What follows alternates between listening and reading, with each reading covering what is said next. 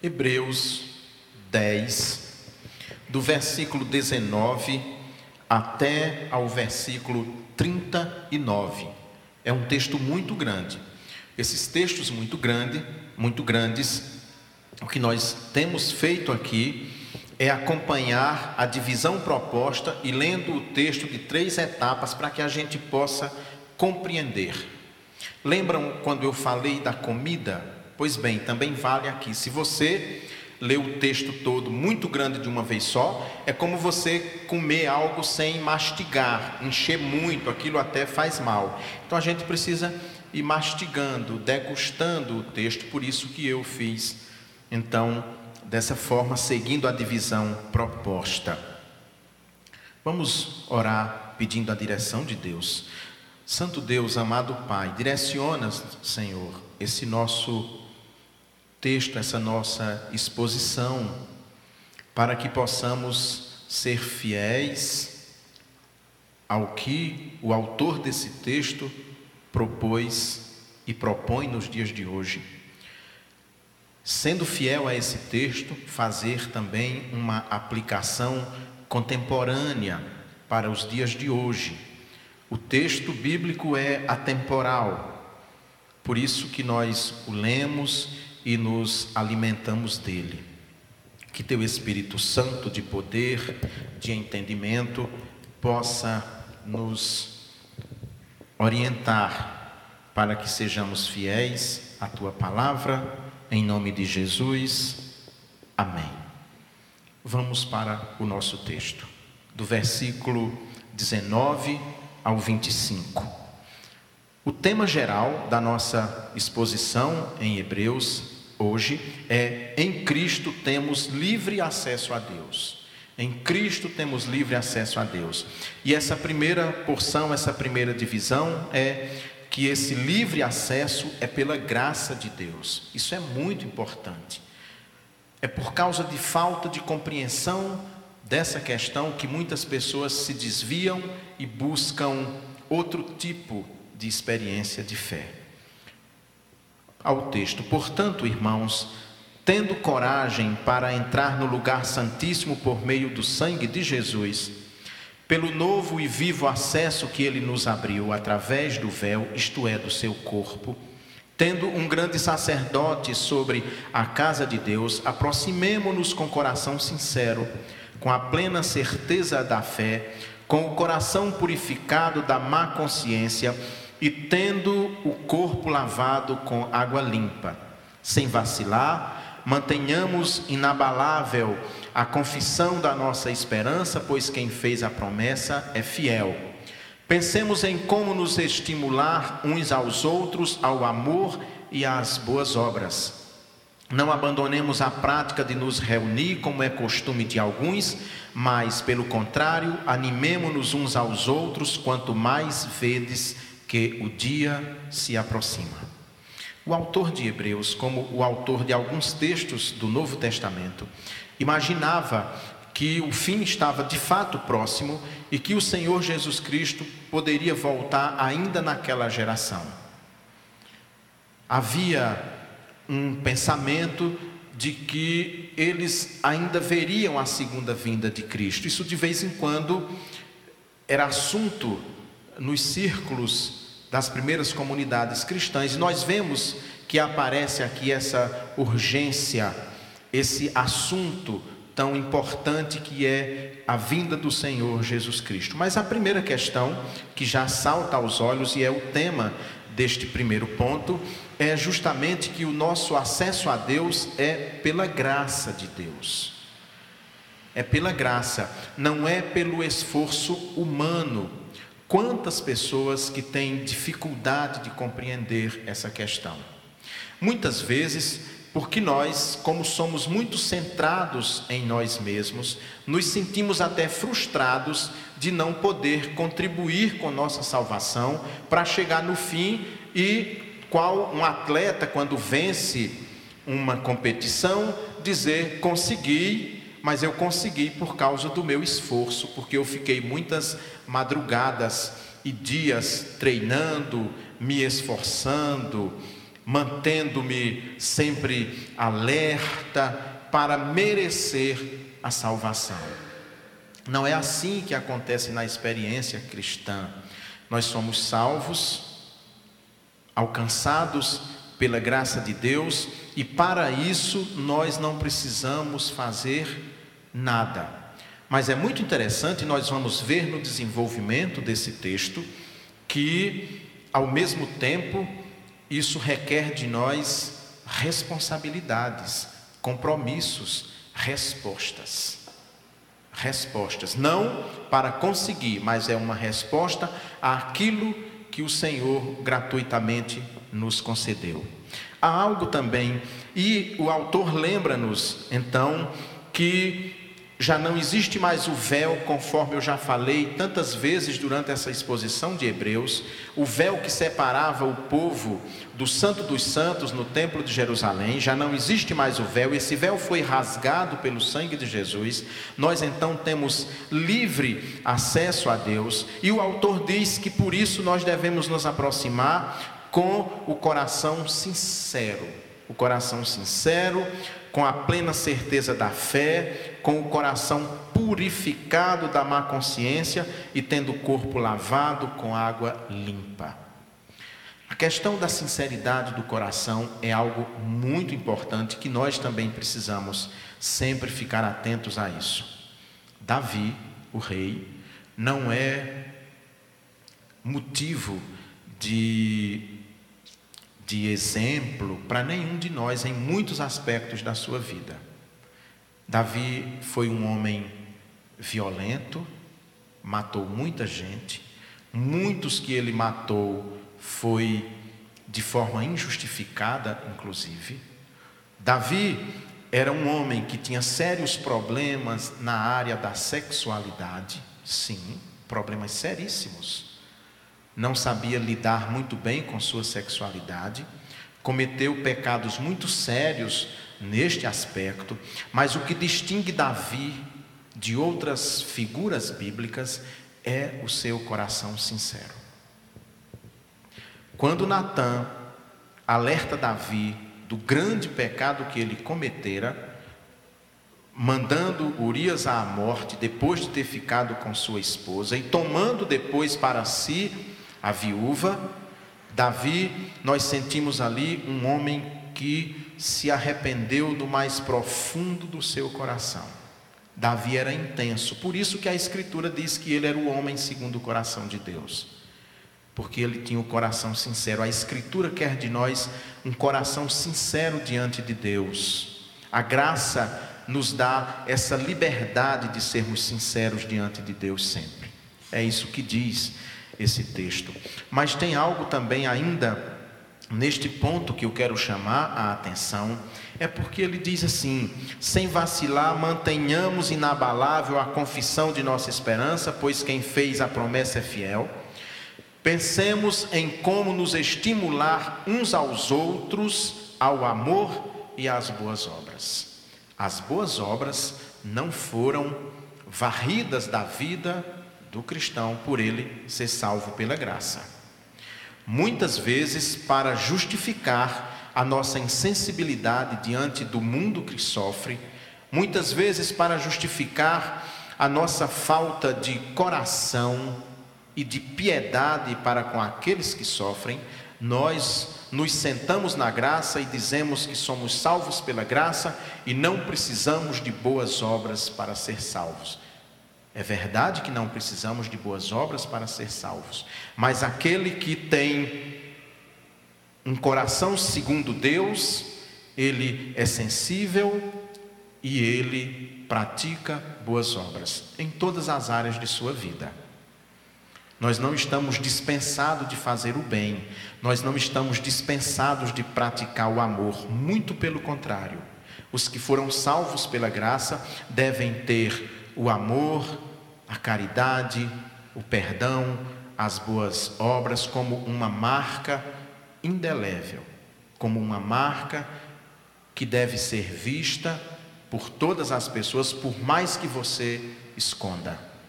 Por mais que você pratique boas obras sem que a mão direita saiba o que a esquerda fez, mas as pessoas percebem quando alguém tem um coração generoso. Aquele que diz que é salvo, mas que não tem um coração generoso, precisa repensar a sua fé e a sua intimidade com Deus. E aqui diz que nós devemos nos estimular uns aos outros ao amor, a amarmos uns aos outros e a praticar boas obras. E diz mais: não devemos também abandonar a prática de nos reunir, como é comum em alguns. Naquele tempo, já tinha muitos crentes que tinham abandonado a prática de se reunir mal se reunia com os outros irmãos para a adoração, para o louvor, para a leitura pública da palavra de Deus. A palavra de Deus sempre nos traz algo novo. Ela nunca, mesmo que você escute o mesmo sermão gravado, quando você for ouvir esse sermão daqui a um ano, ele trará novas experiências para você a palavra de Deus muito mais do que isso. Sempre que a gente lê, a palavra nos traz boas e excelentes informações e nos alimenta. Então, nós temos que participar dos cultos, participar das de todos os momentos que a igreja se reúne para cultuar, para adorar, para orar. Não devemos perder essa oportunidade. Quantas pessoas pelo mundo afora gostariam de poder se reunir para ouvir a palavra de Deus e não podem porque vivem sob regimes totalitários, regimes que proíbem as reuniões públicas. O autor, então, nos fala isso que é tão importante. Um segundo ponto que esse texto nos faz é uma séria advertência o autor de Hebreus, isso é cíclico dentro do livro, ele vem com os textos e aí vem com uma advertência, com uma exortação. E agora é o momento neste capítulo de uma nova advertência.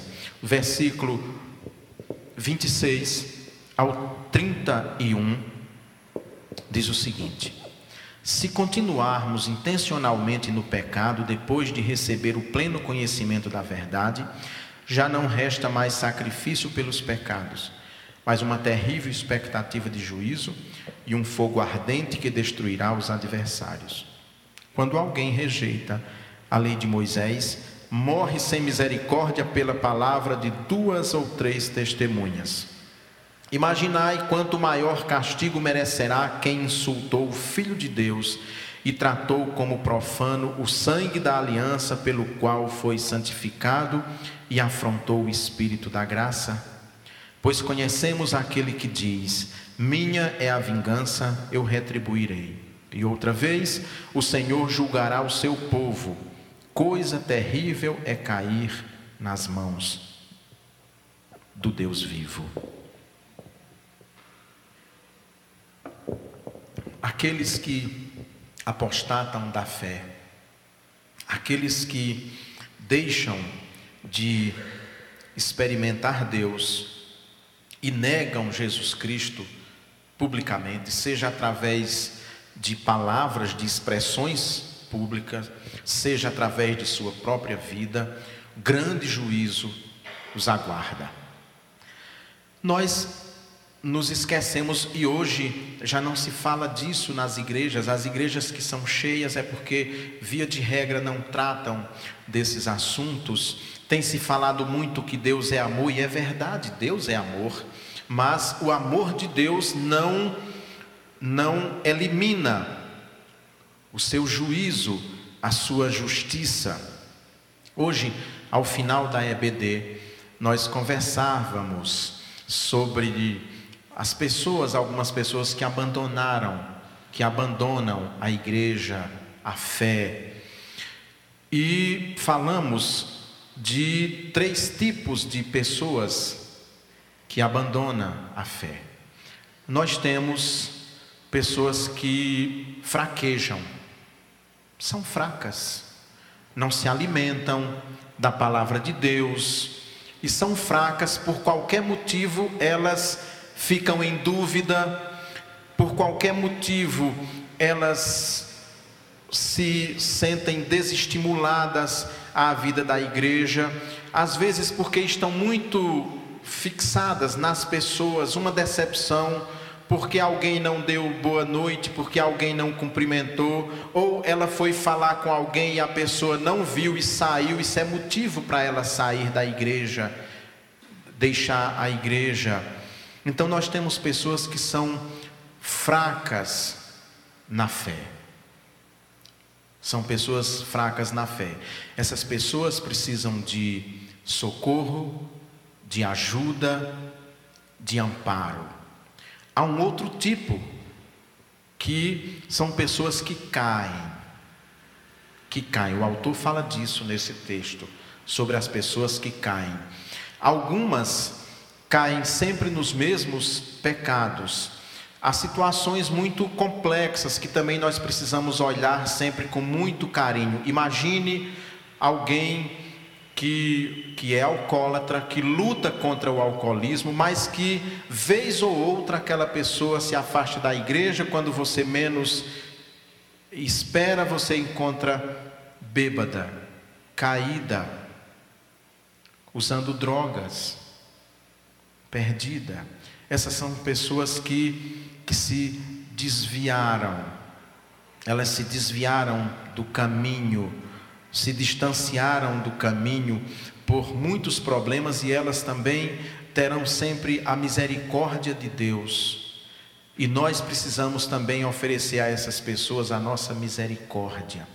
E muitas delas, quando nós conversamos com ela, nós sentimos que, embora ela esteja caída, digamos assim, embora ela esteja longe da congregação dos crentes, mas ela é sensível à palavra de Deus nos fala de Deus, chora, até chega a prometer que vai largar, que vai voltar para a igreja, e até faz isso, mas às vezes volta de novo e cai. Esse é outro tipo de pessoas.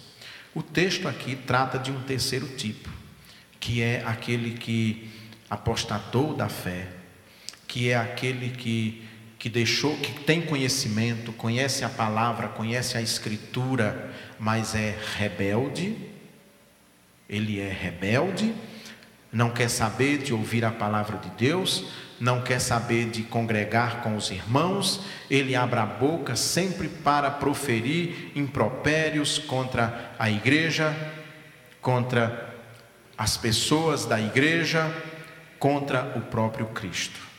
A esses o texto diz: Imaginai quanto maior castigo merecerá quem insultou o Filho de Deus e tratou como profano o sangue da aliança pelo qual foi santificado e afrontou o Espírito da graça. Quanto mais acontecerá a essas pessoas? Então nós precisamos conhecer, perceber esses três tipos de pessoas: pessoas que já ouviram a palavra de Deus, que vieram aqui um dia nesta mesma igreja, fizeram, foram batizados, fizeram uma profissão pública de fé e hoje não querem de jeito nenhum congregar na comunidade dos crentes. Arranjam mil desculpas. Arranjam mil desculpas. O texto diz então que a essas pessoas a essas pessoas resta o juízo de Deus. E aí ele cita um texto do Antigo Testamento, pois conhecemos aquele que disse: Minha é a vingança, eu retribuirei, e outra vez o Senhor julgará o seu povo. Coisa terrível é cair nas mãos do Deus vivo. Nós precisamos sempre estar alertas, porque todos nós estamos sujeitos a enveredar por um desses três caminhos. Por isso que nós precisamos cultuar, nos reunir, estar juntos. Sabe por quê? Porque uma ovelha sozinha, ela facilmente é presa dos detratores, daqueles que querem destruir o povo de Deus. Se juntos, se reunidos, nós já somos bombardeados dia e noite, quanto mais sozinho, quanto mais distante, quanto mais sem o alimento da palavra de Deus. O autor de Hebreus, falando então para os crentes do seu tempo, ele lembra que o nosso acesso a Deus, esse livre acesso nós temos mediante Jesus Cristo, mediante o seu sangue na cruz, mas ele nos lembra que nós temos grandes responsabilidades e que devemos vigiar dia e noite, permanentemente. Quem já trabalhou à noite ou trabalha como sentinela, como guarda, quem serviu o exército, sabe como é ficar a duas horas, a cada duas horas você é substituído, descansa quatro horas, retorna duas horas, é assim que funciona no exército. Você tem que ficar alerta. Se o comandante da guarda passar no seu posto e encontrar você dormindo, você é preso. Você é preso, sua arma é recolhida, pelo menos momentaneamente. Então nós precisamos sempre ficar alertas para não nos distanciarmos da palavra de Deus. Nós não estamos falando aqui daquilo que acreditam os arminianos, que é a perda da salvação. Estamos falando de perda de salvação. Nós não cremos que a salvação seja algo que possa se perder. Nós somos salvos no sangue do Cordeiro e não podemos perder a salvação, não perdemos. Cristo não perde um só dos que são dele, mas desviar-se da palavra de Deus e dos caminhos do Senhor pode ter sérias consequências para as nossas vidas.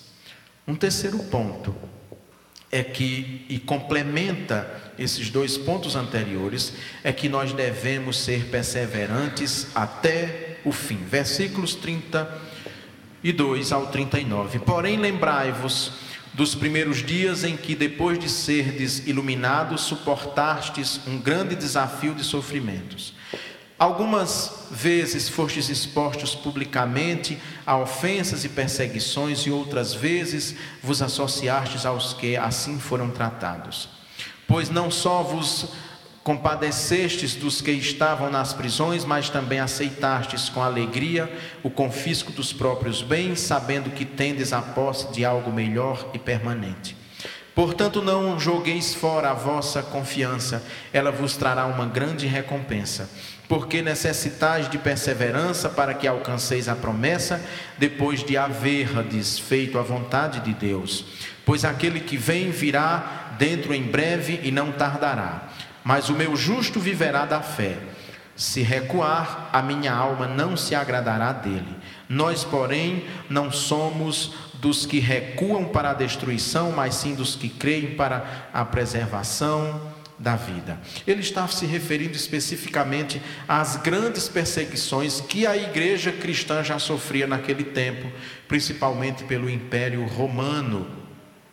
Muito provavelmente, no momento quando esse texto foi escrito, Jerusalém já havia sido invadida, o templo destruído, mais de dois milhões de judeus mortos e os cristãos espalhados pelo mundo, fugindo de Jerusalém das perseguições.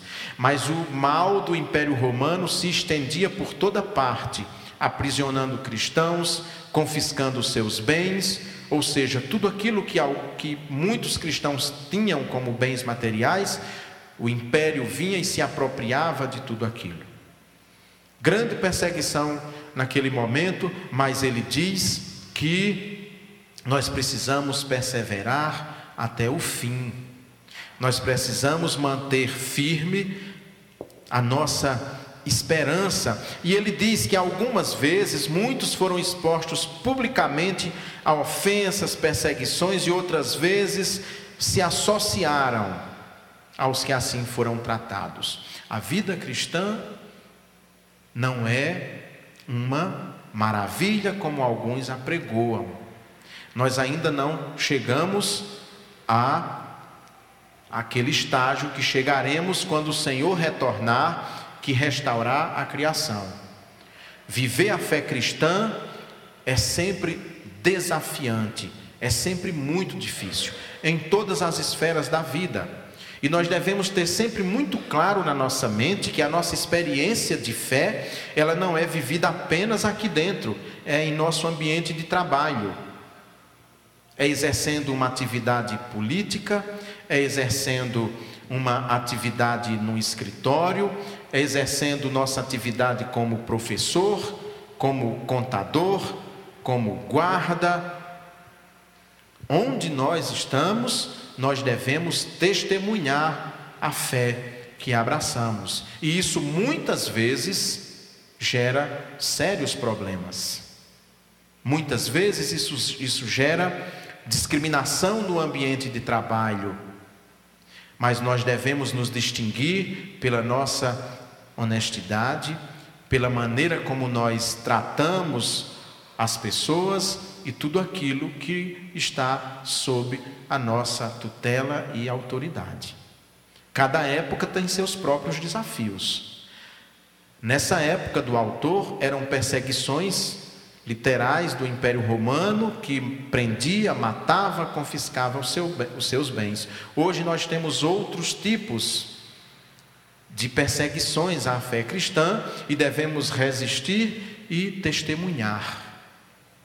É assim que age aquele que entendeu esse livre acesso que nós temos a Deus, nós agora temos um caminho aberto, um canal aberto com Deus, temos então a certeza, a confiança que temos um, um sumo sacerdote que sempre intercede por nós, mas a nossa resposta é uma vida de responsabilidade e de testemunho.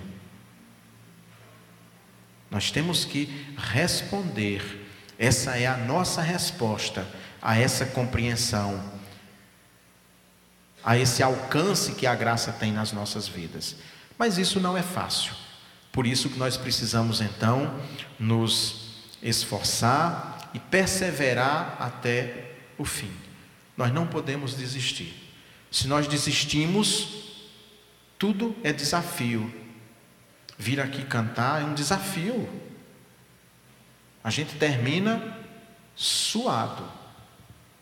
É um trabalho difícil. Vir aqui, dirigir a liturgia é uma tarefa difícil, mas quem disse que era fácil? Requer então de nós perseverança. Ser professor é fácil? Não é. É difícil, é um desafio. Você tem que preparar a aula com cuidado, com zelo, com carinho para instruir as pessoas na fé cristã. Quem disse que isso é fácil? Não é, é difícil. Mas quem disse que era fácil? Essa é a nossa resposta perseverar para que esse livre acesso a Deus que nós temos em Cristo, nós possamos ser gratos a Deus e responder com a dedicação e a perseverança que o Evangelho requer de cada um de nós. Amém. Fiquemos de pé.